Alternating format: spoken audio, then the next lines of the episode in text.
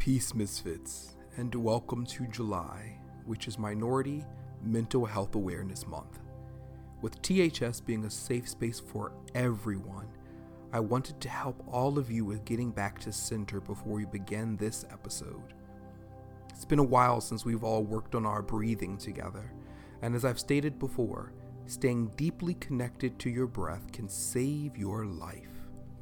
So, we're going to take a few deep inhales and exhales together. And you can take this time to relieve yourself of some of the stress and worry that may be weighing on you. For the duration of this episode, let yourself forget those worries. Let this space of healing be an escape for you.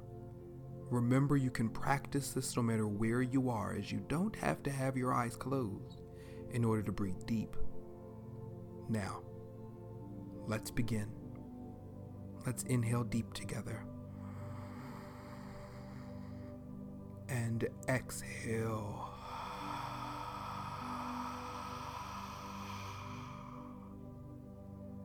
Again, we inhale deep.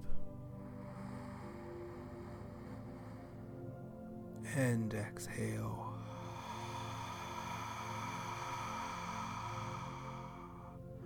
Allow yourself to feel it.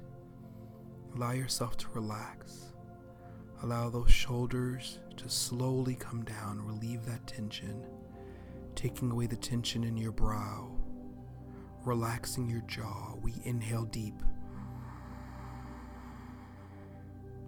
and exhale.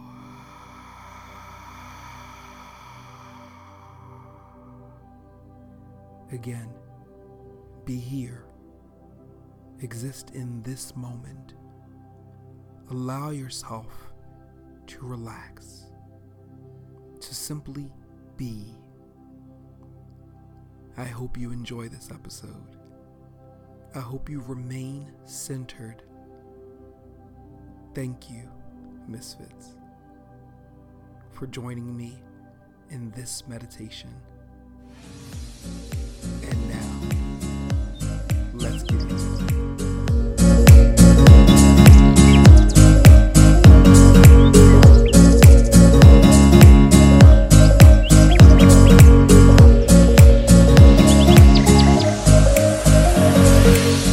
Welcome to The Healing Space, a black and queer mental health podcast geared toward proving there is more than one way to heal. I am your host, Sensei Raven Ekundayo.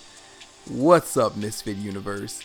As stated at the beginning of the podcast, it is indeed Minority Mental Health Awareness Month. And at the end of each episode this month, and I think we have three episodes, yeah, three episodes this month. At the end of each one, during good news, I'm going to share some tips with you guys. Different ways that I think you all can help to manage any mental health issues that you have that are going on, or maybe family members, friends. We have to show up for each other.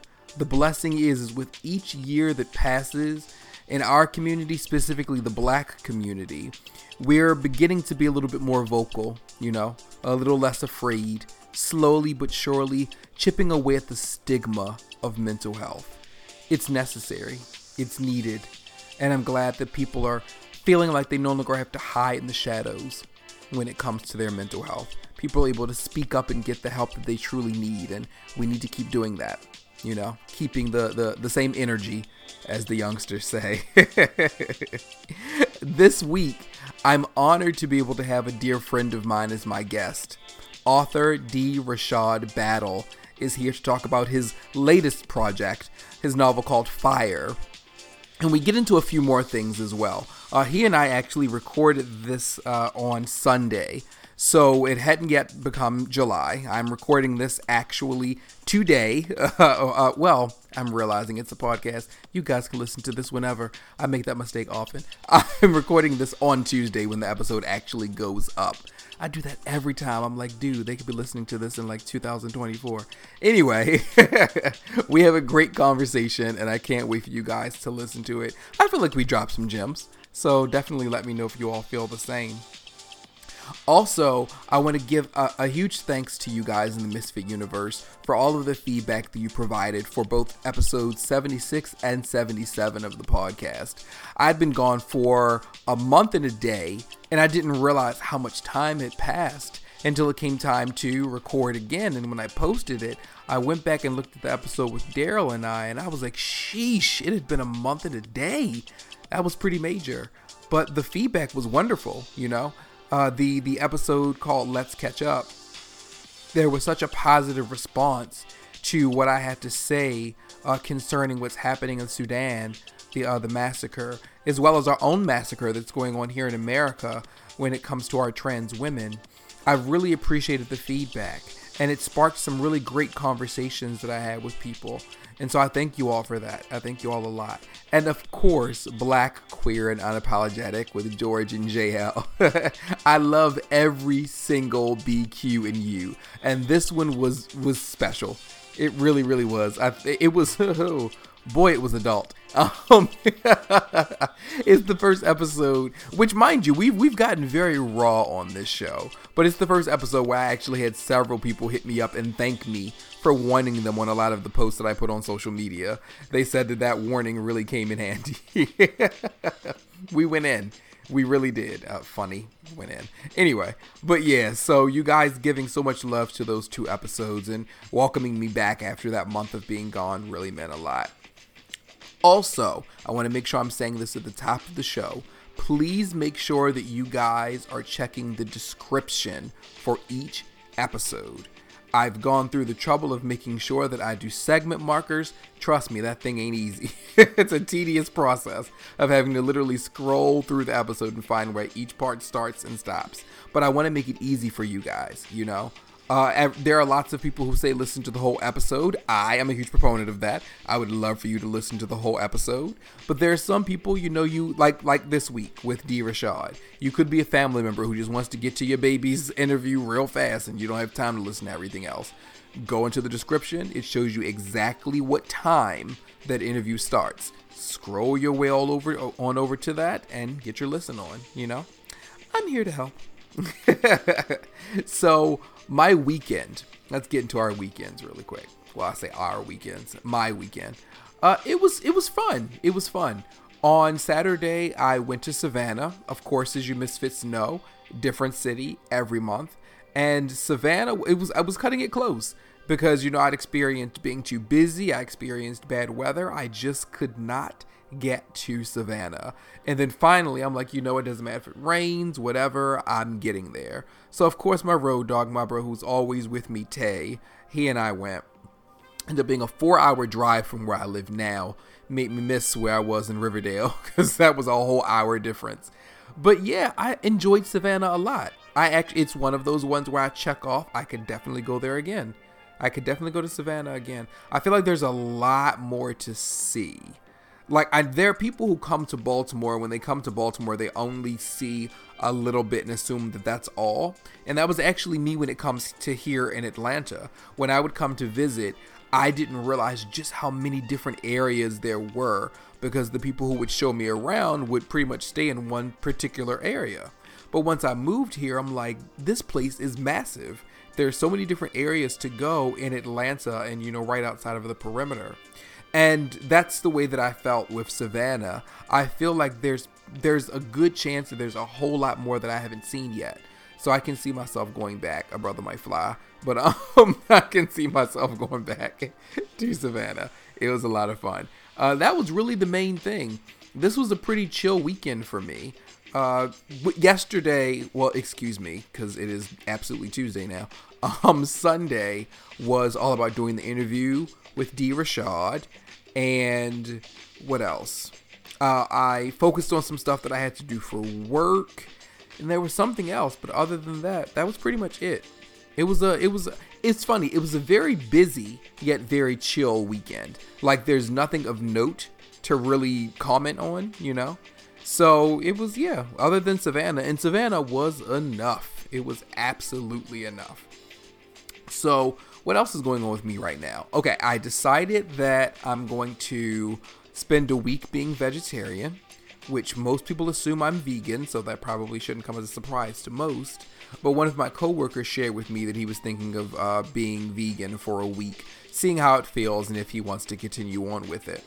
So I'm like, I don't, mm, I like chicken and fish a little too much. So I don't know if I could ever go completely vegetarian, but doing it, doing it for a week is no problem at all.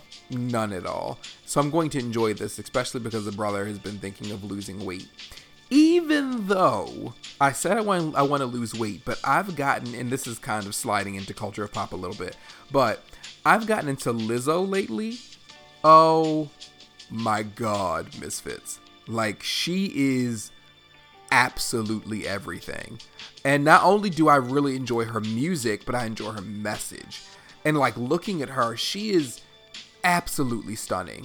Absolutely stunning.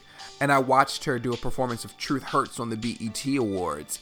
And all I kept thinking to myself is, now I said I'm supposed to be losing 20 pounds because I want to do this nude photo shoot, um, yoga. But now I'm sitting here like, okay, you know, tighten some things up just a little bit, which everyone keeps saying that they don't see it. Bless you all. Bless you all. We we are often more critical of ourselves than others are, so I thank you all for the love. But yeah. I don't know, like I, I love that on the cover of her uh, her project, Lizzo is embracing her love handles and everything. I don't know if I'm ready to do that as a yogi. Now, on one hand, I might be able to really inspire some people because I'm far from the only person with love handles. You feel me? So I could inspire a, a whole number of people to feel like, you know, maybe they want to just undress and do nude yoga with me. You know, our, our more average bodies. Uh, shoot, as I'm saying it to you guys, I'm feeling more empowered. But yeah, it's a journey.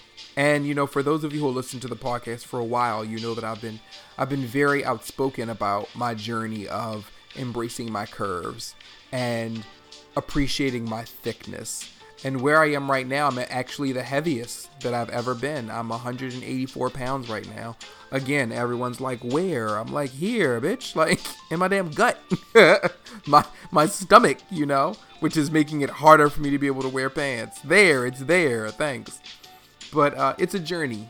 It's a journey. And speaking of minority mental health, this podcast is a huge part of my mental health. Being able to talk to you guys, being as transparent as I am, it's definitely very cathartic for me. And I hope that you guys are able to get something out of it when you listen as well. You know, I hope when you listen to all the episodes of The Healing Space, it gives you an opportunity to just a little bit, you know? So, okay. With all of that being said, shout out to Lizzo. Uh, we move on to the culture of pop. So, first, of course, we have to talk about the rainbow elephant in the room, which is Lil Nas X actually came out. And this has been over, I guess you would say, the last 24 hours because he did it. He did it kind of midday or kind of late evening yesterday, but it really didn't gain traction. Excuse me, on Sunday. It didn't gain traction until I think because I'm recording this like early Tuesday morning, I'm still seeing this as Monday. But yeah, so he came out on Sunday and he didn't necessarily say it then, but on Monday, I think it was Monday afternoon, he actually ended up flat out. It was a tweet that he put up that said, uh, just because I'm gay doesn't mean I'm not straight. And I loved all the posts that I'm seeing from people saying they need to protect Lil Nas X. I thought that was very sweet. Oh, I wish that our world could be like that more often. That touched my heart. That touched my heart that people are like, you know, it was one that was that we have to protect him uh, no matter what or at all expenses or something like that. I forgot the exact thing that they said. But expensive, does that make sense?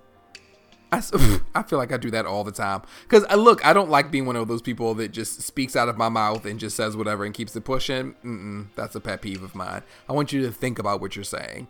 But uh, anyway, so yeah, when I saw that uh, his initial post saying, you know, that he didn't really understand, he did, he didn't, he thought that he made it clear with the cover of his, which actually wasn't his initial post. His initial post is that he put up one of his videos and he said he wanted to, people to listen closely. I think it's a song called Closure because uh, he has a new EP that came out, which I actually like. But uh, on the song Closure, he said he felt like he was pretty much informing everyone of exactly what it was, but he didn't say what it was. Then he sent out another tweet showing the cover of the project, where in the distance there's a city, and one of the buildings is completely rainbow. And he said that he thought that that was a given. But today he just flat out said, you know, just because I'm gay. And you see people, and hopefully has a good sense of humor, because there are a lot of people who are making jokes and things of that nature. Um, I do think that a lot of that is in poor taste because I I think it's sad. One, I think it's sad that the minute someone says that they're gay, you begin to make ass jokes, you know, and talking about them being penetrated and all of that stuff. Because one, it's bottom shaming, and that's a problem. But two, why is it that everyone who's gay has to be penetrated? Why is that the number one place you go? You know? Um, but every time I say that, I always have to flip it back around and say, and what if they did? What if everyone who was gay was penetrated? The problem is, is that we still live in this patriarchal society that makes it seem like there's a weakness to it, you know? And I just, I pray for him because I feel like he's probably one of those people that pays attention to a lot of things that people say because he was retweeting a lot of stuff. And I'm like, you have to be careful with that kind of stuff. It was brave, brave, brave, brave of you to just exist in your truth the way that you did. But then you have to be careful because you're still human and you're susceptible to a lot of pain from absolute strangers. So, Little Nas even though I know you'll never hear this, I am with you. I stand with you. I send you love, light, and prayers to continue to be strong because I can only imagine when you did what you did, how many other people you allowed to feel seen. How many people felt like they could walk out of the shadows and twirl and dip and exist boldly in their light. So I thank you for that. I thank you for that, you know? And the fact that you are 13 weeks straight at number one on Billboard, 17 in general, 17 weeks being in, I uh, was it maybe the top five, top 10, but 13 weeks at number one. 13 weeks at number one, this queer black man. I love it. I absolutely love it. And I don't know. It, it it it made me feel good seeing that because there wasn't any gray area, you know? It's like, hey, here I am. This is what it is. And I also want to send a shout out to Elliot Knight. Now, there are a lot of you who may not know who he is but he's a, a black Brit. And the number one thing I could probably say you guys may have seen him on is if any of you misfits have watched Once Upon a Time, he played Merlin uh, for I think it was one season where he was on there. But uh, that brother is fine. Um, but yeah, he uh I assumed for a while I was talking to my friend Marcus and I told him because he and I are big fans of uh huge admirers, excuse me, of Elliot. And I told him that I had assumed for a while, just kind of reading into his Instagram. And Marcus said he didn't want to assume. And I was like, I don't really think that it was assumption. I, I don't really think that he hid it. And he posted uh, a message on Instagram, kind of, I guess, you know, he was kind of going off of Lil Nas X. And he's like, well, since we're all doing this right now, then I might as well posted a letter talking about the fact that, you know, he came out when he was a teenager, but that he didn't feel like it was necessary for everyone to have to come out because straight people don't have to come out. So why is it that we have to, you know? And he was talking about doing away with labels and things of that nature. But I'm glad that he did it just because even though he may not even be close to the level of notoriety that Little Nas X has, just is the fact that Lil Nas X could be able to look out and say there's somebody else, you know, because Elliot still gets a lot of different shows, you know, so he he could still be taking a chance. But being able to see in within 24 hours two black men boldly stating that they're queer, that said, oh, what? I mean, like even five years ago, even five years ago, you wouldn't have seen it. Because even until now, Frank Ocean has never flat out said who he is. He's simply existing, you know? birthday parties with balls and all that stuff, you know, having people coming out and voguing and everything. Yes, but he's never flat out said it. So to exist in 2019 where two black queer men stand up and say, We're in the entertainment business and we don't care. We're queer. Yeah, man. Yeah, I'm here for that all day. So, love and light to both of you. I walk with you, I stand with you. Yeah, make those movements. So, to the television shows. And there are going to be spoilers. So, just FYI here is where you can take advantage of the segment markers. If you don't want any spoilers for Queen Sugar or Pose, go ahead, make your way to that uh, segment marker and make your way on to uh, the interview with D. Rashad. So, yeah, so Queen Sugar, I had to catch up. I actually had to catch up on that, on and on uh, Big Little Big Little Lies. That's the name of the show, right? Big Little Lies uh, which both shows are knocking it out. Uh, I caught up on Queen Sugar. I had two episodes to watch, and I had three episodes of Big Little Lies, and I still have to watch one more episode of Big Little Lies, but I'm I'm caught up with Queen Sugar now. Pose was amazing. Pose is now uh, what is the phrase that they use? Uh, appointment television. They were saying that Game of Thrones would be the last appointment television show. BS. Um, maybe when it comes to everyone in general, maybe America in general. But trust me, when it comes to queer people, Pose is absolutely must see TV. It is must see television. And it was so good. Like, I found myself being emotional several times over. And it was all because of Lil Papi. Uh, which I believe his uh, real name is Angel Curiel. But oh my goodness, I told you guys before, I think it was a couple of episodes ago, I talked about how I loved how they're allowing him to have a bigger role this season. And he shined. He shined. And the relationship with he and Angel on the show, oh my goodness, uh, who is uh, Indya Moore. Oh my goodness, like watching their love or watching just how strongly he loves her. And the way I, I love that her shining didn't diminish how he felt about her. Her choosing her career over him in the moment, you know, that didn't diminish his feelings. I loved seeing that on television because so often you have situations where there is somebody who, you know, they're like, okay, well, I choose my career. And understandably, you know, we, we can't always say that it's wrong for someone to decide that they no longer want to deal with you because you chose your career over them. I get it. I can see both sides. But the fact that Angel was like, you know, I'm not moving out. Not Angel. I'm sorry. Oh, well, that's his real name, but you know, Lil Papi. The fact that Lil Papi wasn't like, I'm moving out. He wasn't like, I don't want anything to do with you anymore. No, he said to her, You're going to see me, you know? You're going to understand sooner or later that I love you, you know? And you're going to love me the exact same way brother had me in tears. Had me in tears, you know? So kudos to them. Kudos. I don't know if Janet uh, directed this episode, but she's been knocking it out too. She's been knocking it out too. Uh, so yeah, shout out to to, to Pose. Um, that's all I'm gonna say. You guys definitely make sure to check it out. Be able to see the rest. And then there's Big Little Lies. All I'm going to say is I tip my hat to the writers of Big Little Lies. Wow. Like every episode feels like a movie. Every episode. Such stellar writing.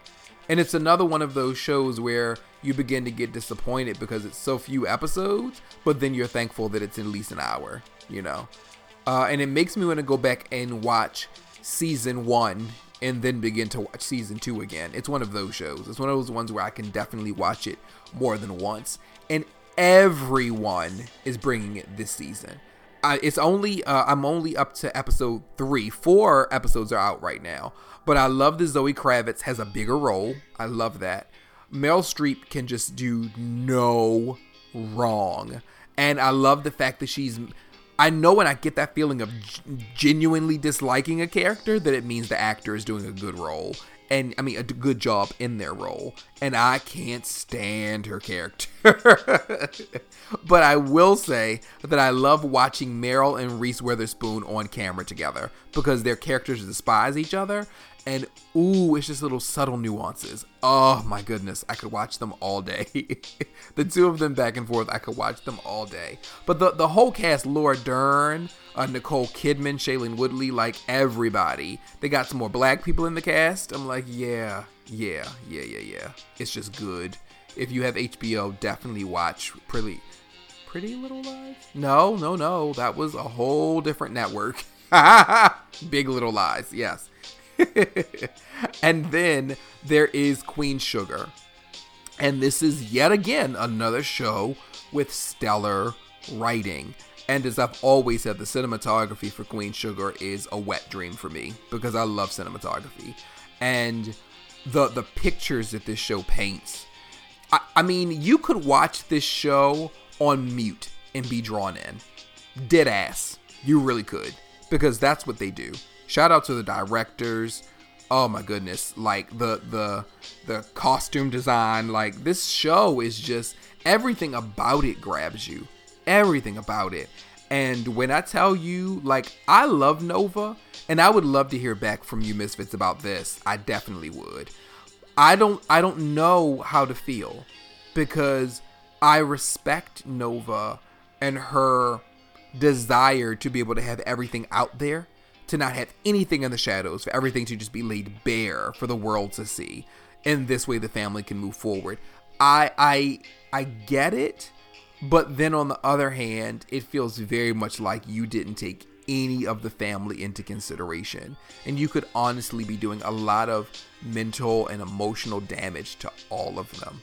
So I appreciate the writer so much for being able to make this a situation where I could even look and be like, eh, you know, yeah. So yeah, yeah, yeah. But she is paying for it in a big, big way. Also, shout out to David Alan Grier coming on as Jimmy Dale, who is the uh, the ex-husband of uh, Violet. Whoo! Does a great job in a very dark role a very good job in a very dark role. And I love that they have all these different storylines going on at once.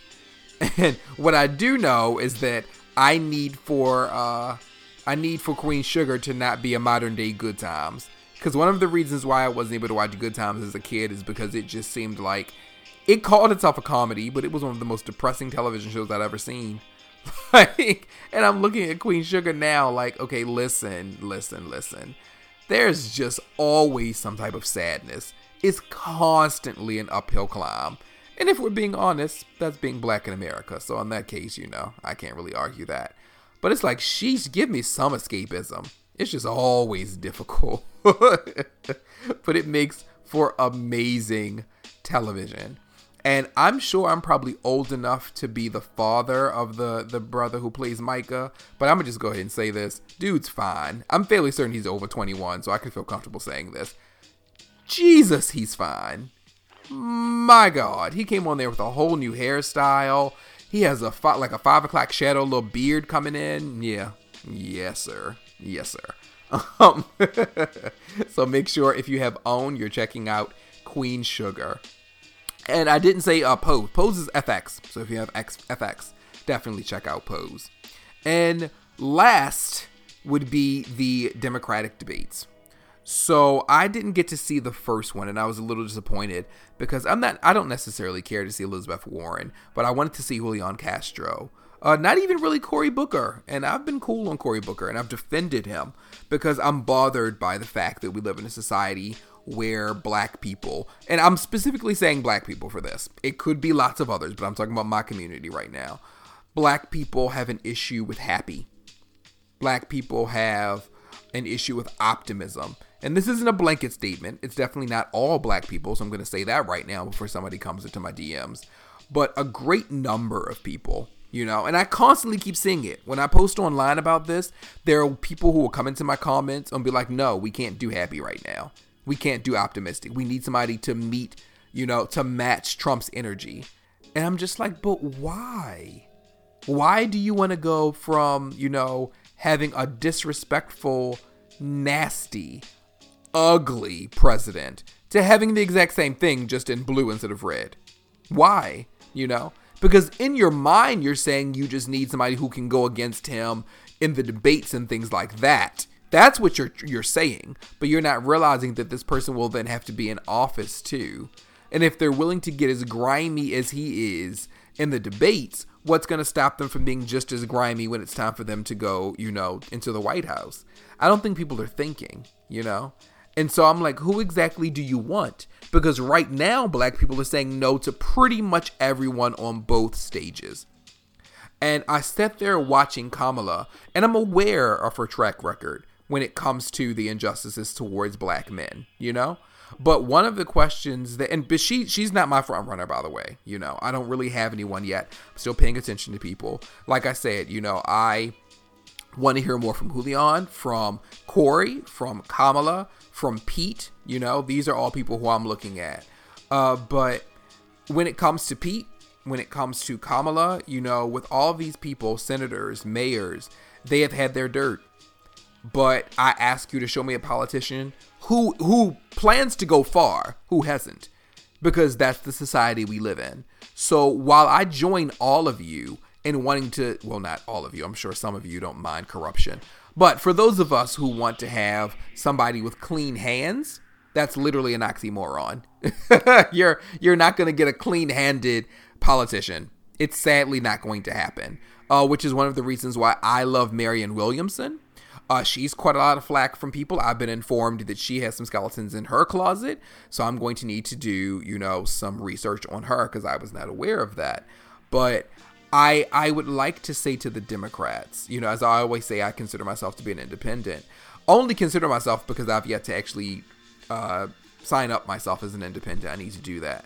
But I take issue with both parties. I've always been very honest about that, you know. And when it comes to the Democrats, my thing is is that true the blue party does need to have a spine absolutely but we don't need to have a spine in the sense that we get down and dirty with trump no because again and i go back to this all the time michelle obama was not joking when she said when they go low we go high seriously you know and i look at somebody like kamala and i'm like she's capable of being able to have a debate with him where she doesn't have to get as petty and nasty as he is without completely breaking him down. Now, of course, because he's a narcissist, he's not going to stop. You know, he'll be embarrassed, which will make him say even more foul and disgusting things to her, but in the end, she wins. Unfortunately, because of her past, there are a lot of black people who have already stated that they've canceled her, which I think is unfortunate. And I think I may have said that a few minutes ago because all of us should be capable of redemption. So if she genuinely feels sorry for what it is that she's done in the past, who who else?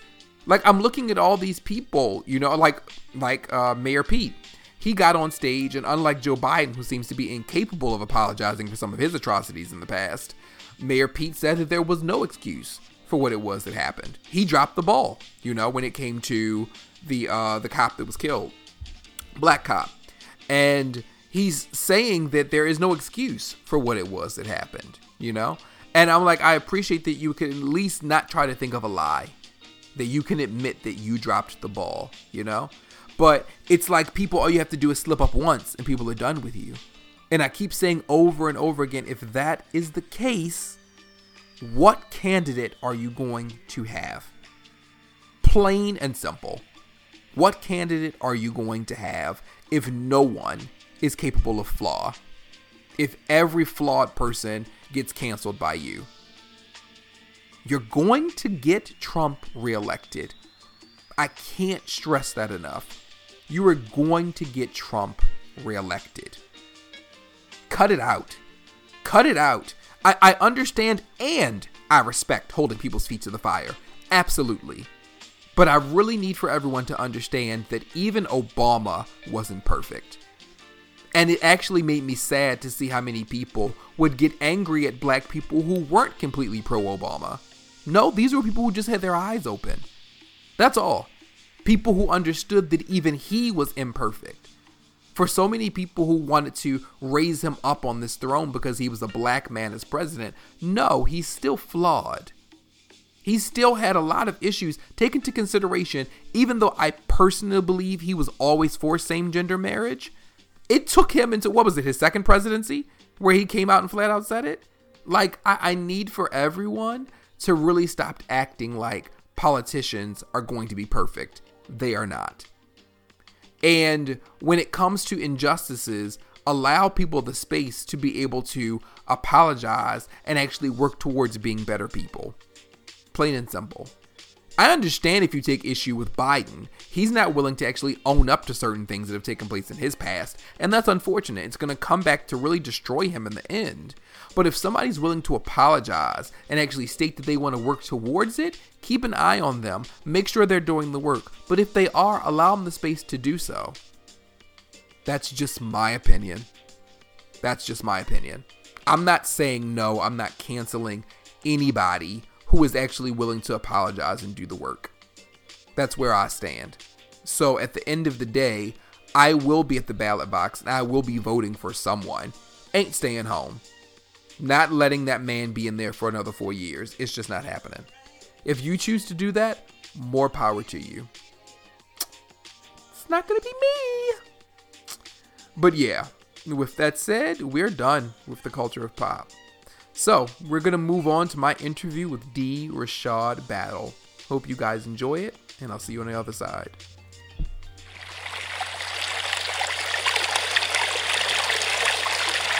This week's guest is a true creative. This brother has written six novels, two books of poetry, a short film, and a full length movie. He's always showing love to his home state of North Carolina. However, for his latest novel, Fire, he's showing love towards Harlem, New York. The story focuses on St. Samuel's and his journey of self love and discovery. It's now available digitally and in paperback. Welcome to the healing space, D. Rashad Battle. What's good, bro?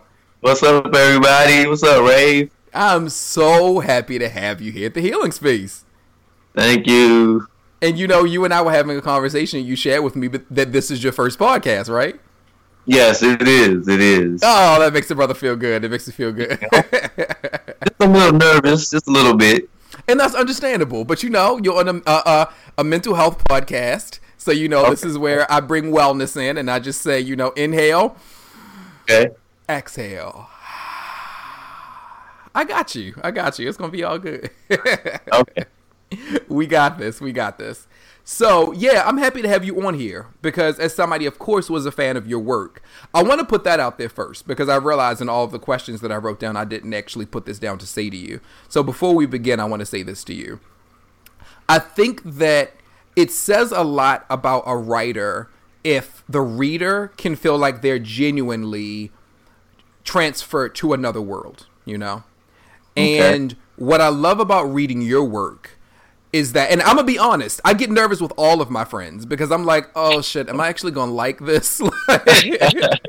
am I actually gonna enjoy this? Because if you don't, then you feel uncomfortable ever sharing with them how you feel about their work, you know?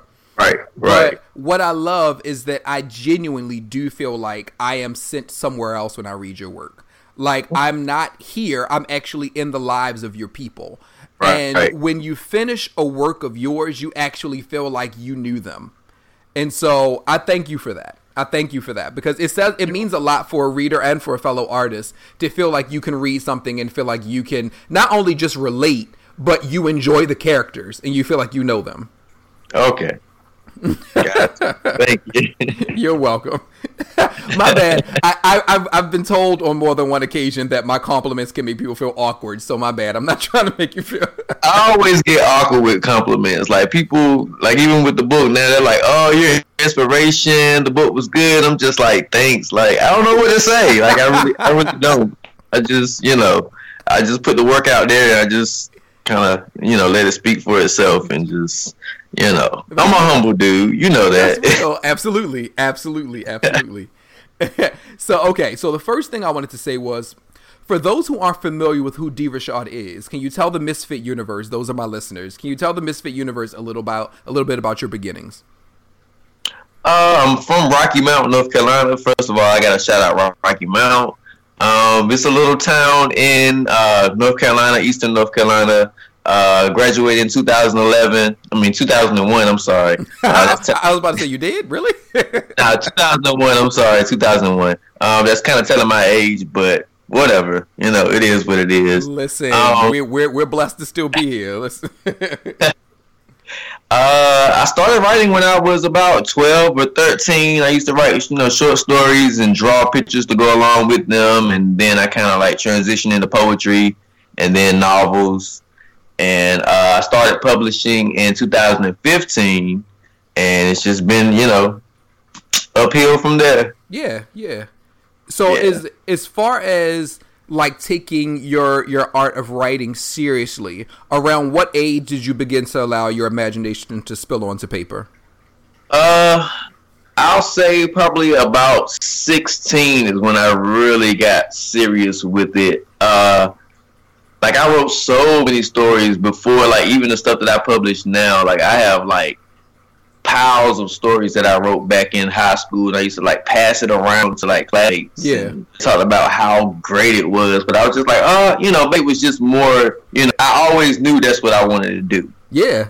Since since I was like, you know, twelve and thirteen writing, I always wanted to just be a writer. Like there was really nothing else that I wanted to really be. Yeah. So so you never had like another passion that even rivaled writing.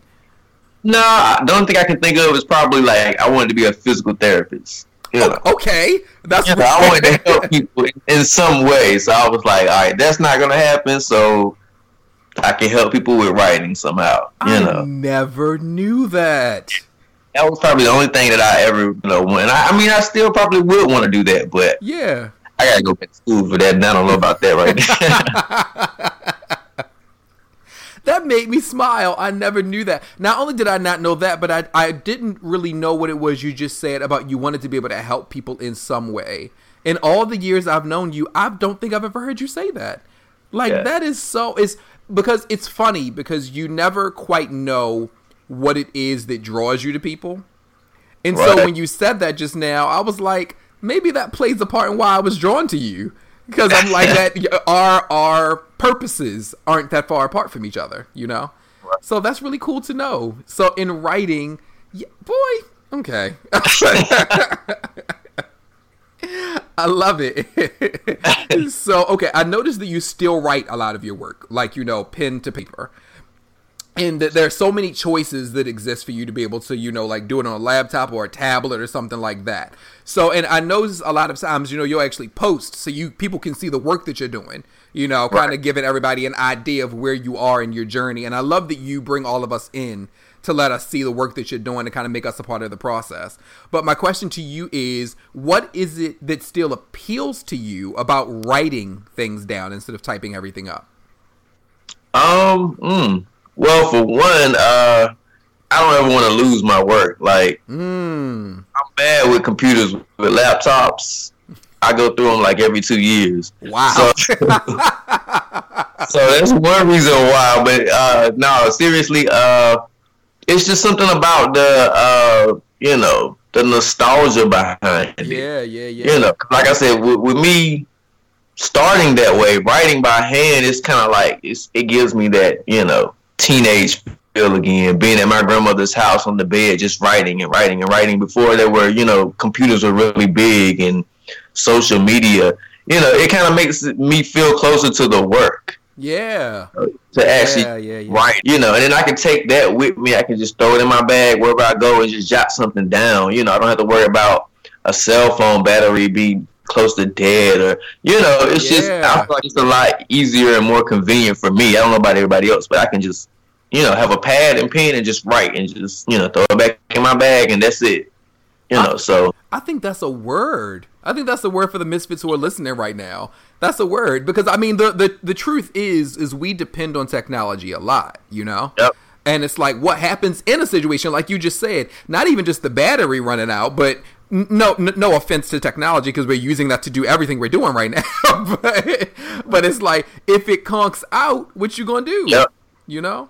Yep. So yeah, I see it all time at work. Let the internet go down. Everybody's going crazy. What's wrong with the internet? I'm like, I don't know. Like, go read a book. I don't know. You know. so Yeah. Not only go read a book, go read one of my books. Thanks. Exactly. exactly. I have several options for you. Yeah. Right. Take your pick. I don't care. Whichever one. Enjoy. so in speaking about this this world that you've created, I wanted to ask you what like what's the process for you you know because when when all of us talk about characters that we create you know i started creating different characters i had uh i had a set of books that i created when i was younger of course never made into actual books books but you know um that were called the the fabulous five and it's like I think about these different characters that I created back then when I was around 12 years old and how they showed up to me and how they would talk to me. So I'm always right. interested in talking with other authors who create fiction about how these characters show up for you. So what is that journey like with you and your your world and family that you've created?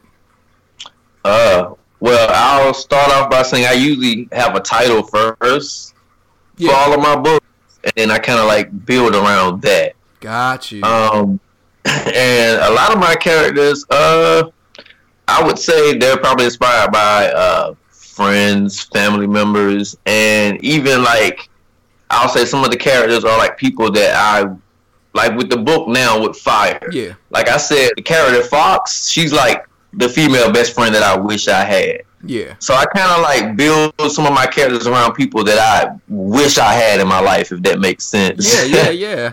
Absolutely. So, yeah. So a lot of times I just I usually build off of that, either just people that I know or people that I wish to know. You know. So, do you find yourself ever thinking about them? Like after you finish a book, in your head, do you continue with their lives, or do you not really think about them again until, let's say, you come back for a sequel or something? Yeah, like with, with, my first book, um, which everybody seemed to love, and I honestly listen facts, facts. but you know what? A lot of I, I really I, am not gonna say I didn't care for that book, but like that's one of my least favorite ones. Well, okay, that's real. Yeah, like I even like the sequel more than I like the first book. Which is a good thing for an author. yes. yeah, because I felt like I was able to develop the characters a lot more with this, you know, the second book and go into, you know, like their past and then why they do things and stuff like that. The first book, it was really just me writing and I was kind of putting it out there on Facebook and people just started like, you know, gravitating to it like, oh, this is good, this is good, you know. Yeah. And that wasn't even gonna be my first book. I had a whole nother book. Dream Deferred, matter of fact, was gonna be the first book I had in mind. Really? To publish, yeah because I wrote that one before I even wrote Tattooed Teardrops. I wrote that one back in college in like 2008.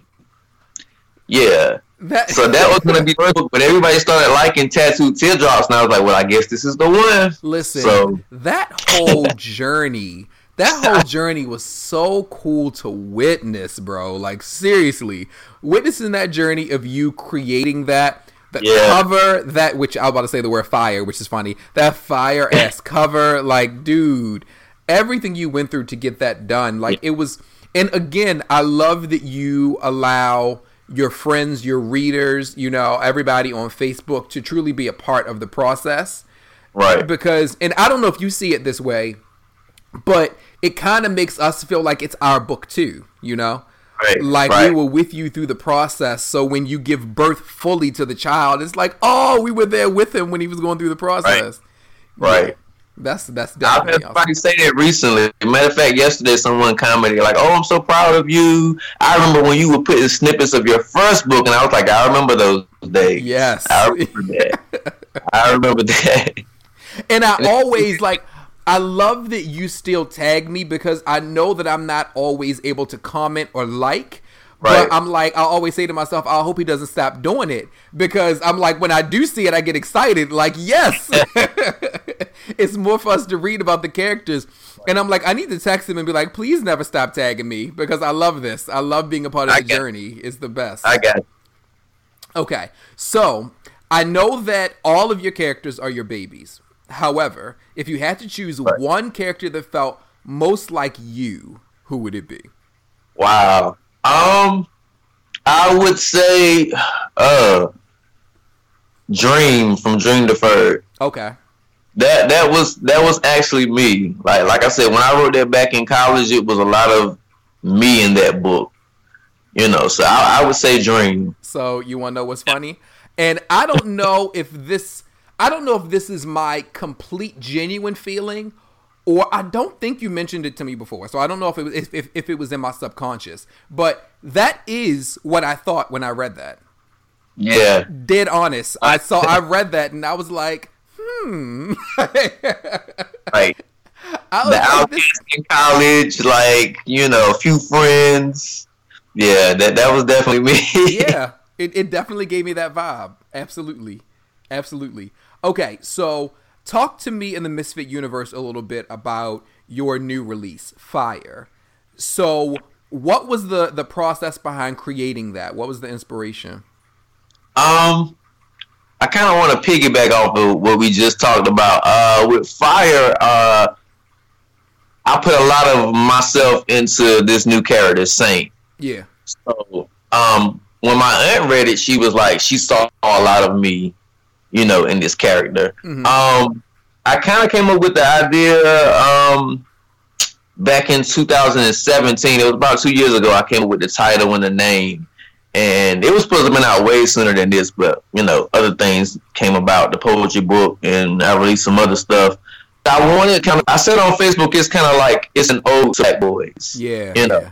and it's it's my love letter to Harlem because I'm just infatuated with Harlem and the Harlem Renaissance and Langston Hughes. Yeah. Um, but I really, uh, I, I hope I can maybe say this in the right way. Uh, mm-hmm. the character is more so about him loving himself for who he is. He doesn't really appreciate his, you know, his dark skin and just him kind of you know coming to his own and you know I kind of had those issues myself. Yeah, yeah, yeah. As a teenager, I I, I didn't, I'm not dark, but you know I was like I don't like my skin tone. Right, right. You know, so I kind of wanted to write a book about that finally yeah. about the dark skin and about you know self hate and mm-hmm. learning to love yourself. Mm-hmm. And, you know, the fire inside of you, you know, never dying out, even when you think it's you know just a flicker, it's still there. Absolutely. You know, so that's that's where that came about. And then it just grew, and it just grew and just grew from there. And then I, you know, I went to New York last year, and I just I jotted down everything that I saw, you know, everything that I did, and I just I put it in the book. So, you know, wait, wait. a lot of that is just is is me. A lot of that is is how I felt. You know last year was when you went. Yeah, it was uh because it was the first year they had Slayfest, and I was like, I want to go up here for Slayfest. I want to go to New York. I haven't been in years, so that that was last year. That was a year ago. It was July. What? Yeah. I don't know why in my head it was so. So wait, last year was when you took because didn't you like take a picture of um uh, Harriet Tubman? Didn't you like take a yeah, picture? it was the Harriet Tubman statue. Yeah, yeah. that was last. When yep. I tell you, I I swear I thought that was like three years ago. nah, it was last year. I went to the uh, Langston Hughes house. And yeah, yeah. Yeah, yeah. I remember that. I remember that. That's the reason why it made so much sense to me when you created this book and you were talking about Harlem. You know, I was like, yeah, dude, you could you could get that from your pictures and everything. How much you really right. loved it. You know. Right. So I was like, okay, it seemed like the obvious next step. Yes. but uh, it makes me excited to read Fire even more, hearing the way you just described that and broke it down, because it's something that's necessary. You know, for for black boys in general, doesn't matter if you're, you know, if you're cisgender, transgender, like loving who you are, loving right. the skin that you're in, you know, and celebrating it. Yeah. Right. Yeah, yeah, yeah. So that that's definitely a good look. Okay, so what do you want your readers to gain from reading your art, from learning about your family of characters within your world? What is it you're looking for them to gain? Wow. Um, I try to promote love, just just love. Like like I said, no matter who you are, what you look like, you know, love is I don't want to be corny with pose, but love is the message. Yes, about love because I feel like we don't get enough of that in this world Amen. from people. Amen. We don't show it enough, you know. So just love, acceptance, you know, loving who you are and accepting who you are and accepting, you know, who you love as they are. Yeah, yeah, yeah. Listen, you know, you know who you're talking to.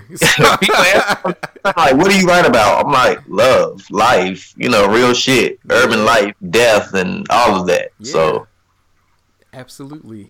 Whatever somebody takes away from my book, I don't care what they take away from me. If I touch one person, I'm good with that. I'm fine. There we if go. One just comes to me and says, "Hey, that book really helped me," and I feel like my job is done. You know. Hmm. That's that's a quotable right there. That's that's one of the audio clips I can post right there. Yes. One day somebody will be quoting me. You know, when I'm when I'm dead and gone. I'm sure there are people who quote you now. Get out of my face. You you have a whole fan base. Don't try it. Do not try it. and speaking of which, that actually that's a great transition into my next question because I want to talk to you about our queer community. So, okay. how have they received your work, and can you share some of the feedback you received from people? Uh, uh, with the queer community, I, I, honestly, it hasn't really been. I'm not gonna say it hasn't been very receptive, but um, I definitely have like a bunch of people over here that just support me. Right. And they're not they're not all queer. It's you know I have some some some queer people, some heterosexual people. Um, I don't know. I'll say it's hard for me anyway, trying yeah. to get myself out there because I don't want to say everybody's for themselves, but everybody's out here doing their own thing. So so it's kind of hard, but I, I, do have a lot of people on Facebook that are like you know sharing my stuff, like you know, hey, you know, check this brother's workout. So it's it's been you know not what I thought it would be, but it's it's getting there. No, no, let's let's have that conversation though because that's real. and I don't get to have that conversation with a lot of other creatives. But what you you just spoke a word, you know, because it's very true, and I like the way you put it because you put it. I like the you, you put it in a very respectful way. You didn't put it in a way that sounds like you're bitter or angry or something like that. But it's real, you know, like with this podcast. This is a I always say black and queer mental health podcast but right. I don't get a lot of support from the queer community. you right. know, not not at large. Of course, I right. have queer people who support it, but not at large at all. You know, um, so exactly. I'm like you. It's like, and the the funny thing is, is that hearing from you, I'm surprised by that. So that means that I can only imagine how many people in my life are probably under a different assumption as well. You know, because it's like me looking at your posts, looking at your page. I'm under the impression that the gays are clamoring. You know you got books just shooting out of the ass like all over the place, you know. So, My whole thing is, I don't think a lot of people read. People will support it. Like with this book, people are like, "Oh, I'm gonna support you," but a lot of people don't read anymore. Yeah, so yeah, yeah, you know, and like I said, they're into the podcast and, and audio books. Right. So you know, people don't actually sit down and read. And me myself, I said, like I said, I was waiting for the paperback myself. Right. Like I'm like, you know, so I, I, feel like a lot of people don't read, and I think that's probably part of the problem. Yeah. Or not really problem, but you know, yeah, people just don't read anymore. Don't have time to read. I, I really don't even have time to read myself. Yeah. You know, because I'm working and writing, so like I have books galore over here that I just never finish. Yeah. So I, I don't know. know. Like I I feel like we and I, I say this because I had a book and the Misfits know because I've talked about it on here. I started at my book club again. And uh, um, oh, I love that response. Yeah, I started my book club back up, and I had a book already. I talked about it on the podcast, but then life happened. You know, got a promotion at my job. All these things started happening, and I didn't have time to read. So what you said is real, but I'm going to put a however in there though. However, if it's something that you really want to do, you're going to get it done. You're gonna find time, you know. And right. I'm somebody right. that I love books too, like actual physical books. I love the smell, especially the smell. There's right. nothing like the smell of a good book. Oh my god. So of course there's no I, I can't. I've attempted I've attempted to read a book like from a tablet. And when I tell you I've never finished any book that I including Elin. And anybody who knows me knows I love Elin Harris. And right. he has some books that came out after he passed away that I've never been able to finish on a tablet. It just ain't gonna happen. It don't do nothing for me, you know. Yeah, in my father's house, I think that was like one of the last ones. Yeah, yeah. Is that the one that had like it was like a white cover, right? Yeah, mm-hmm, yeah, that's the one. That's the one. I have not. When I tell you, I think I've gotten like maybe a smooth ten pages in, and that was it. Wow. well, I mean, if you ever started back up, I definitely wouldn't mind being a part of that book club. You know, because you always have some good recommendations for books too. Thank So, um, I wouldn't mind. Yeah, I think it was one I can't remember. Uh, it wasn't a fiction book, but it was something a while back you told me to read, and I never got around to. Mm. I can't hmm. remember. When I think about it, I'll let you know. I think it's like. Was it the Four Agreements? Yes, yes. yes. Listen. Yes. One of Matter of fact, let me write that down right now. Right. that was it. And I think I put it in my cart on Amazon and never got it. Like yeah. One of the greatest and most necessary wait a minute, misfits. So he and I are on Skype video right now, so we can see each other. He not playing. He literally got up. I'm telling you, I will forget. That's so real. yeah, it's definitely one of the greatest books I've ever. Yes, sticky notes. yes. but this is how you know you're a true writer, though, because you weren't like, okay, I'm gonna put this in my phone. I'm not gonna mm. put this on a tablet. You're like, I'm gonna go and write it down. I love it. I love and put it on the refrigerator. Yes. So yes.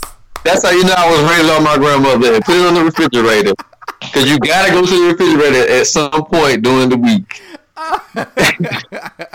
I do that. I do that with my young adults at my job. Like you know, when I go to do um, their apartment checks and everything, and making sure they're keeping everything nice and clean. Anything they need to do, I'm like, all right, so we're gonna write this down and we're gonna put it on the fridge because yep. you come here, you're gonna see what it is you need to do. oh. I'm there with you. I'm there with you. late night stack. Oh, okay. Don't right. forget this. You snacking? you feel. so okay, so one before I move on to the my next question, I want to say that I love that you have uh, cisgender heterosexual people who show up for you as well. I think that that's really awesome. Uh, right. I, for for me, I love getting feedback from everybody. You don't have to be queer, you know, and right. I get a lot of support from my cis hetero uh, friends and family. So I love that they show up for you too, even knowing. And I mean, the, the same thing happened for, you know, a, a Elin Harris or James Earl Hardy, you know? It's like having right. people who just love the stories Right. So even if it's same gender love, they can still relate because my heart has experienced that before, you know? Exactly. So I love that. But but staying on the uh staying on the subject of being uh queer and same gender loving, what has the journey been like for you as a same gender loving man? Wow. Um not honestly, to get too deep. not to get too deep. Honestly, honestly be, uh, be, be um, raw. Be raw it's hard. It's definitely hard in in 2019. Like in terms of trusting people. Yeah, trusting your heart and your feelings, and uh, like that first cut can be the deepest, but like those cuts afterwards is just they can be even deeper. Absolutely. So, so it was kind of hard. Like, you know, you get closed off. I mean, I get closed off anyway from people. Like, you know, I'll be your friend all day. We can we can do whatever all day. But in terms of my heart and my feelings, that's just it's hard to trust people. Um, yeah, yeah, yeah. I think it's a beautiful thing, though. I, I love queer love, but it, it's it's hard to put your feelings out there. So I guess it's probably why I just put it on the paper. I'll write about love all day, but when it comes to me and actually being in love, yeah, that's that's a whole nother topic. Uh, like how to kick love out. How to kick love out was, you know, the second book I put out. That was a lot of me too. Like, you yeah. know, it was just, look, I got a good thing here, but I'm I'm just, you know, I'm fucking it up. Like I, right, I, right. I situations before, so it's definitely hard. But uh, and I don't know if it's gonna get any easier if I, you know keep going to the top. Like, hopefully that happens soon. Right. You know, it's definitely not going to be easy because you know then you're like, well, are you here for me? Exactly. You know, for me? Are you me because of what I can do for you? Right. You know, fame, my notoriety. Yeah. Right. Yeah. Right. Right.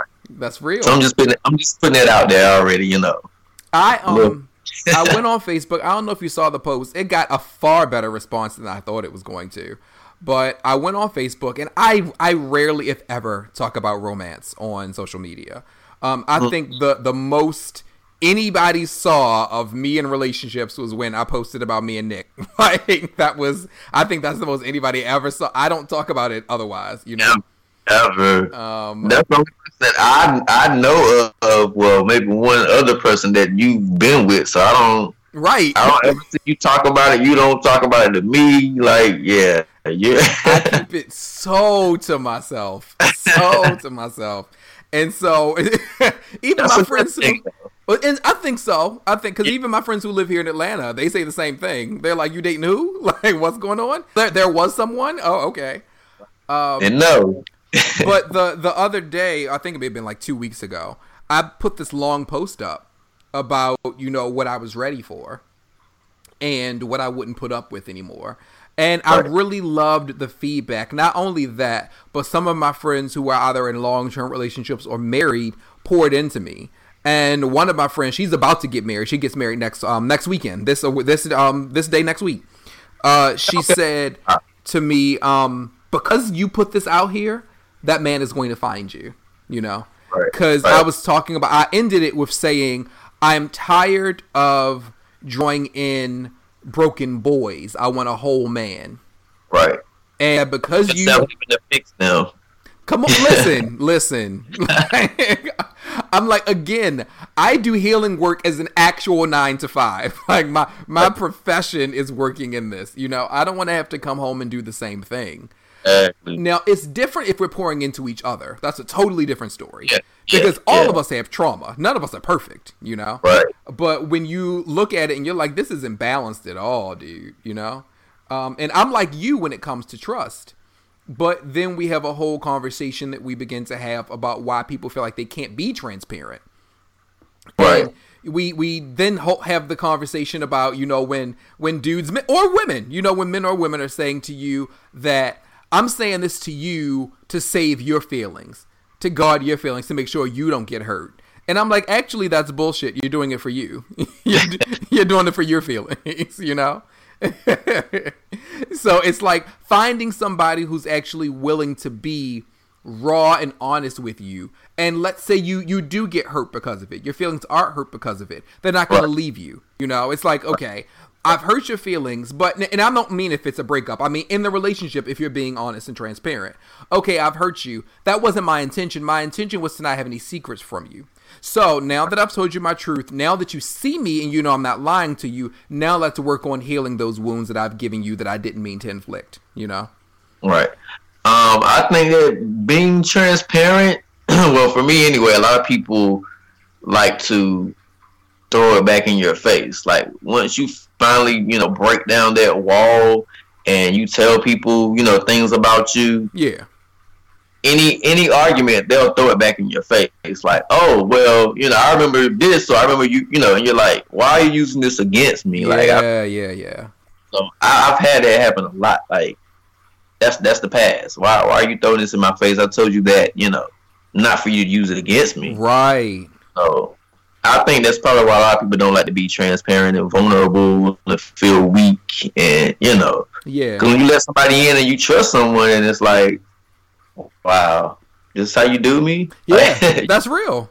That's yeah. very very real. I I gave myself to you. You know. I gave it's, a piece of me to you, and this is how you treat what it is that I gave to you. I didn't give it to you easily, you know.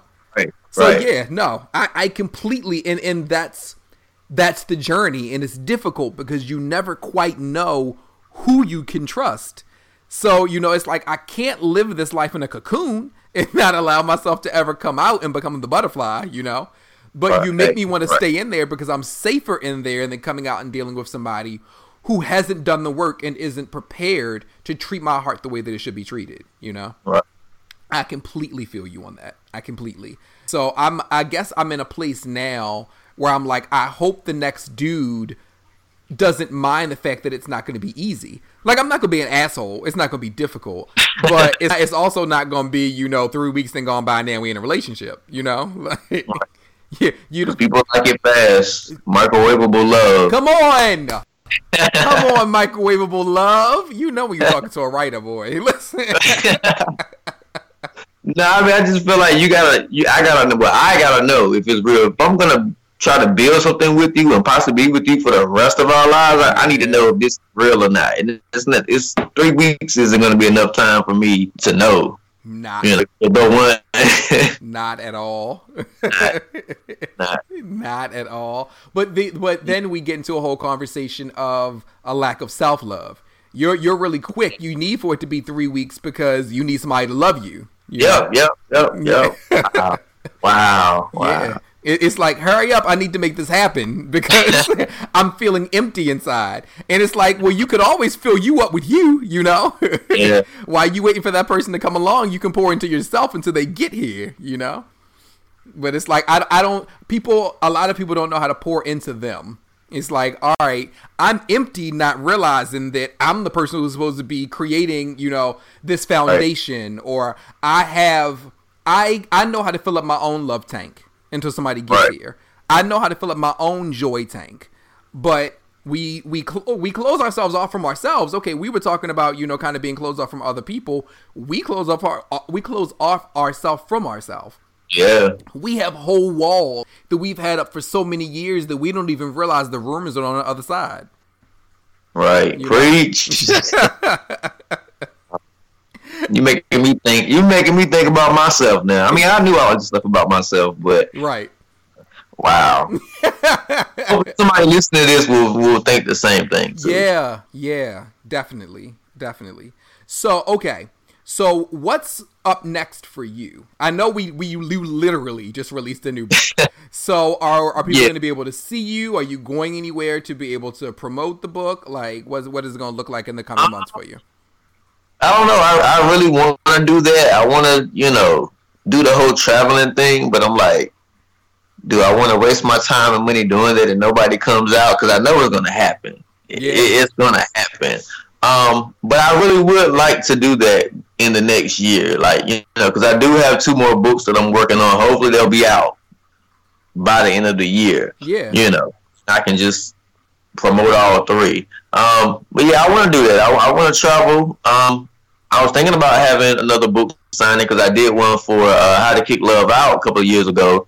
So you know, I, I read. We, it was called Pillow Talk. Yeah, We had a pillow talk. We sat down we talked about love and sex, and I read from the book, and you know, we just had a real good time. So I kind of I want to broaden, you know, that and and you know, do that a little bit more. I really want to do that to the point where I don't have to do anything else, but just travel. come and, on, speak. You know, that part. that, that's goals that I'm getting at. So yeah, I mean that, and just more books, and hopefully soon, you know, maybe some movies. And Yeah, you know. yeah, yeah, yeah. I've been talking about that How to Keep Love Out script for a while. You know, so and I have a friend in New York. Matter of fact, the one who I wrote, you know, the short film and the uh, full length film for, he was like, "I'll produce it for you. Just let me know." So Come on. Right. you know, when I can probably fit the time in, I guess maybe by the time I'm done with this this last book that I'm gonna do this year, then I'll maybe like really start getting more into the screenwriting and Yeah, you know yeah. it out and maybe sending it out like, hey, you know, I'm trying to get serious about it. So you know, maybe find me an agent or Come on. know. yes. like I'm trying to get serious about it. I'm not getting no younger, so That part You right know. there. Yes. more It- books and traveling and movies and But my, Money. My, my thing is, is that, it, and, and again, I can't stress this enough to the Misfit universe who are listening. Like when you read this, you will connect to the characters, and that's the reason why I know that you can make this into something. I mean, it's already real. You literally have books that are, and and that okay. Prepare for a compliment. here, here comes a compliment. So, so just prepare Okay. yourself. okay, okay. I, I really need for you to understand that you, because your, your books are an extension of you, right, right. you are sitting in homes all across this country. yeah. Not only that, and, and I'm, I'm saying this, I'm not sure, you can tell me if I'm right or wrong, but you more than likely have books that exist outside this country. Yeah, I actually have a friend on Facebook that I don't even know how I met him that stays in New Zealand. Mm-hmm. And he has a couple of my books on his bookshelf. Like that just really just made me feel like it's just it's really it hasn't really hit me yet. Like Yeah. it's it's surreal. It's like wow, I have a fan and he's Caucasian. I don't want to be, you know, politically incorrect, but he's Caucasian. He's a Caucasian male. He's older. yeah. He's queer. you know, he's a really cool guy. So I was like, New Zealand, wow. Listen, literally the other side of the world. Literally. Yeah. like, Yeah. you- Like I, just, like I said, I don't even know. I'm just- Like, so I'm a humble person. It's like, wow, I don't even know how to take that. Wow, thank you. Like, yeah, yeah. So, You so know. that's what I'm saying. I'm like, you know, because I made the comment like, you're you're real, you're legit. Like, it speaks for itself. You exist far beyond where you are in North Carolina. You know. Right. So, so that's Right. where I'm like, you can take it to the next level for Yeah. sure. You can definitely take it for the next level. I can already see you having movies. You know. So Okay. yeah, I'm I'm speaking that. I'm pouring that into you right now. Word, word. these movies are coming for sure. Um, but yeah, so if people want to be able to walk with you, I say walk with. I don't say follow. If people would like to walk with you on social media, how would they do that? Uh, on Facebook, uh, D. Rashad Battle. Um, I have a Facebook page and uh, you know, a profile. Um, I don't know if anybody uses Twitter. I rarely ever use it. Yeah, they do. Lots of people use Twitter. Um, D. Rashad Battle on Twitter as well.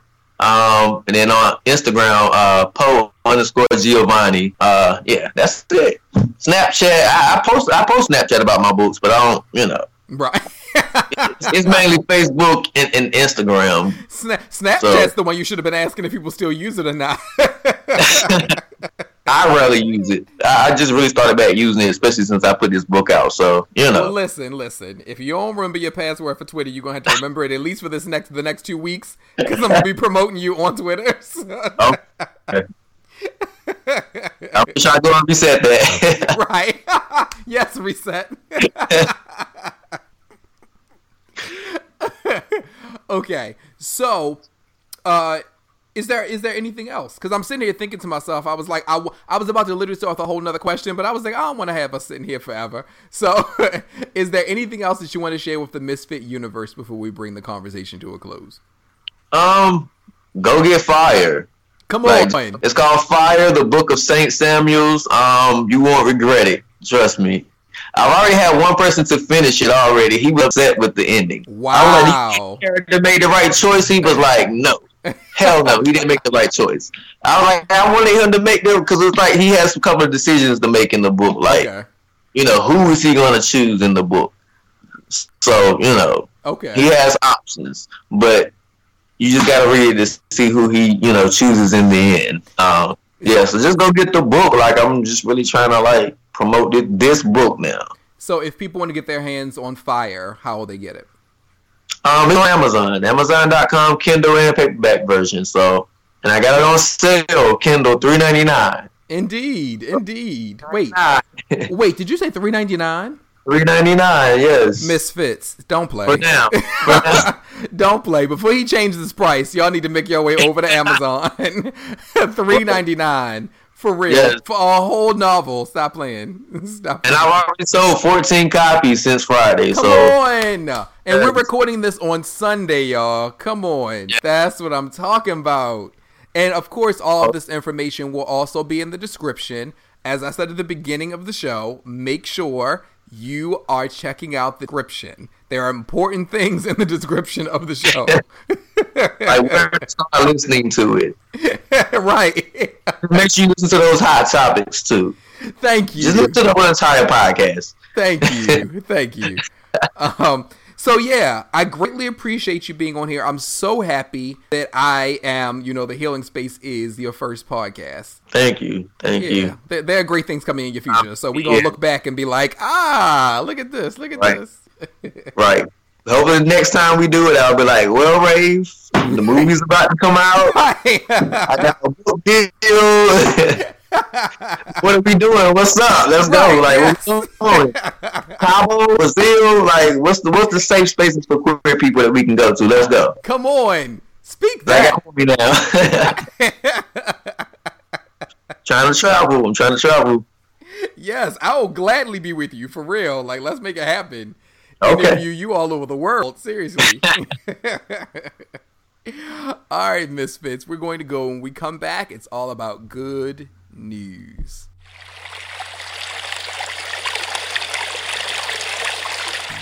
The Healing Space is a safe space for everyone in the Misfit universe, and I love hearing from all of you. So make sure that you're reaching out to me all over social media. If you're looking to connect to the podcast, that's THS Podcast on Instagram and Facebook underscore THS Podcast on Twitter and our official website, thspodcast.com. If you're looking for me, that will be Scorpiyogi all over social media. That's Scorpi Yogi. Please make sure that you guys are subscribing, you're sharing, you're retweeting, you're reposting. Make sure you're getting us out there. Like every episode. This way, more people are able to find us and get their healing in. Lastly, for any questions or comments, you can email us at ths at ravolutionmultimedia.com. Again, that's ths at ravolutionmultimedia.com. Okay, let's get back to healing. And now it is time for good news. So, first, I want to thank D. Rashad Battle, my dear friend, for a great conversation and like I told you guys, there will be some gems in there. Hopefully, you guys picked them up. so, as stated earlier at the beginning of the show, July is Minority Mental Health Awareness Month. So, I just wanted to give you guys some quick tips. Like I said, we're going to have three episodes this month. So, I'm not going to share everything right now. I'm just going to slowly kind of draw all of these things out. So, the first thing that I want to share with you guys is I want you to choose a time of day to disconnect from the world. And so when I say disconnect, I mean from everything from your laptop, from your tablet, from your phone, like disconnect. Uh, if you can do this at home, you know, uh, just wherever it is that you're able to be alone, disconnect and just have you time. And I know that's not easy for everyone, so that's the reason why the first one I'm saying is just saying, you know, do it for a short amount of time. Maybe give yourself a half an hour to an hour of just separating. See what that feels like for you. Because then that leads into the second one, which is I would like for you to choose a whole day where you're able to do this, where you just disconnect. And of course, this is more than likely for those of you who don't work on weekends. If you only work uh, five days a week, this would be the time where you would be able to do it. If you work on weekends, I'm going to hope that you have a day during the week where you don't have to work. So, whenever it is that you're not working, attempt as best you can to have a day where you totally disconnect from everyone. Which leads me to the third thing work on being able to take yourself on self dates. And that doesn't necessarily mean that you're always going to be around people either, you know? Now, of course, if you go to a park, there are going to be people like running by you and all that kind of stuff. But a simple self date, taking yourself out for, you know, maybe a hike. Me, I used to always go and climb Stone Mountain. And that was a self date for me. You know, I climbed the mountain. Maybe when I would come down, maybe I take myself out for something to eat. Maybe go to a movie, you know? And that creates an entirely new conversation where I feel like I need an episode dedicated to this of people not enjoying their own company.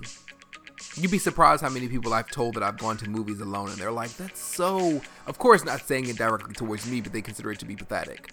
If they did themselves, they see it as pathetic. And I'm like, it's actually pathetic that you don't like yourself enough to go out on a date with you. You know, with all due respect. Because you should enjoy your company enough that you don't need the company of someone else in order for you to have a good time. I love going out with me. I genuinely do. I really enjoy my own company. I was uh, telling Tay this weekend when we were driving to Savannah that I've driven uh, back and forth to from Atlanta to Baltimore and uh, vice versa. And I said that it was actually the most peaceful drive because I've come up and down that road numerous times with different people. But doing it alone was the most peaceful experience I've ever had. Uh, funny enough, when I did it the first time, when I drove from Baltimore to Atlanta, I stopped off during the night and actually stayed with D. Rashad in North Carolina. But once I got to Atlanta, when I came back, I drove straight, straight from Atlanta to Baltimore. And it was, oh, it was so peaceful. I mean, it also worked on my side that the weather was absolutely beautiful. But yeah, yeah, yeah, yeah. So putting that out there to you guys to attempt to go on a self date. Take yourself out, you know? If you want some more ideas of things you can do, definitely inbox me, hit my DMs, and let me know. I'm definitely here to help. Absolutely. And then the last, which I'm going to probably mention all three episodes, is seek therapy. Now, I plan to give specific therapists, but a part of me just feels like, should I be promoting them for free? Because um, I've done it on the show before. I've flat out, you know, shared people, but I'm like, if the if they're not sponsors, then is this a smart business move for me to do? Just giving free promotion? Uh, but yeah, so I would say Google, Google and seek out these therapists. Uh, get the help that you need again, if you're somebody who's here in Atlanta, I might be, but not not I might. I really can help you because the job where where I work, it's teaming with therapists. You know, because it's what we do. We work in mental health, so I'm just surrounded by therapists. So I can absolutely help you. So if you're listening to this and you live in Atlanta, holler at me. DM me and I can see who I can connect you to. Because it's important. It's very, very important. And for those who I'm friends with, of course, for me, when uh, I was going through my courses and everything to get my certification as a life coach, one of the things that they stress to us in class is that it is absolutely a conflict of interest to take on any family members or friends, you know? So I made that mistake once. I can admit it. I made it once and I learned my lesson. So I stay away from that now. so if you're someone that I care about and you're listening to this right now, I can absolutely guide you to an actual therapist. Uh, but as far as my work that I can do with you as a life coach, that would not be possible. But you need someone else. You need somebody who you can just, you know, bounce your thoughts off of. Someone who isn't a family member and knows your entire history and is giving you judgment based off of what it is that they know. You know? And we all need that exhale. We all need that exhale on that person who can listen. That person who we believe can possibly give us sage advice or just open up new options that we've never thought of before. Being able to have that outlet helps, I promise you. And there is a difference for those of you who are like, you know, I have family and friends for that. I hear you. I absolutely do. Know that there is a difference there is absolutely a difference. So, what I would ask is that test it out, see how it feels. You know, when you go and you have a conversation with them, share your trepidation. Let them know how it is that you feel. I'm almost certain they will work with you. Do not be afraid of therapy. Do not be afraid of your healing. If you're listening to this, please know you are worth your peace of mind. Now, for the next bit of good news, I want to shout out BHW. BHW is one of several filmmakers who are highlighted in a workshop hosted by the Sundance Institute's feature program. Listen to that, Misfits, right? now, I've shared with BHW in the past that I believe he is an awesome writer, and I pray nothing but wonderful things comes his way from this. I am really, really happy for that dude. So sending love and light out to BHW. That is uh Healing Space alumni right there, you know. Nothing but great things, my brother. Nothing but great things. And lastly, for good news, as a reminder to please make sure you purchase D. Rashad's new book, Fire, the Book of St. Samuel's. You can find that on Amazon. That would be Kindle, iPad, or paperback. Make sure that you check that out.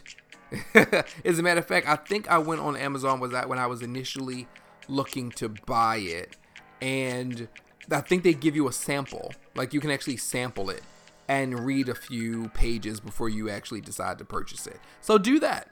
You know, if you're not quite sure if you uh, want to buy it just off the jump, go read a few pages, get sold on it, and then buy it. Simple as that. Simple as that. So, I actually have the next two episodes scheduled, and I was about to share with you guys who's going to be on the next one, but I'm like, if anything, if the universe has taught me anything, it's like, don't jump the gun. There's no need to state it, and the next thing you know, that episode ends up not happening, and I got to replace them with somebody else. So I'm going to be quiet on that and just say that you guys are going to love the month of July. I have some great guests, and I can't wait to talk even more about Minority Mental Health Month. So, thank you all so, so much for joining me. Thank you so much for continuing to subscribe, for continuing to like and share and repost. Your love means a great deal. Please make sure you are listening to the spinoff of The Healing Space, my newest podcast that I have along with my brother Rob, who goes by, is it R3? R3. Whew, I forgot his nickname that fast. Um, yeah, Rob, who goes by R3 on the podcast. It is Wrestling While Black. Wrestling While Black. We're only on SoundCloud right now, but I'm looking to make that change very, very soon for us. But please make sure that you check it out. Um, our latest episode uh, we were well by the time you listen to this it could have been so many more episodes. But the last episode that we did in june of 2019 there we go was an episode on diversity in wrestling. Diversity in wrestling. Talking about being black talking about being queer. Yeah we went in. So please make sure that you uh, check it out. And if you're not a wrestling fan pass it on to somebody who you know that is and that concludes this episode of The Healing Space. Thank you all so much for listening. I love you all endlessly. And until next time, namaste.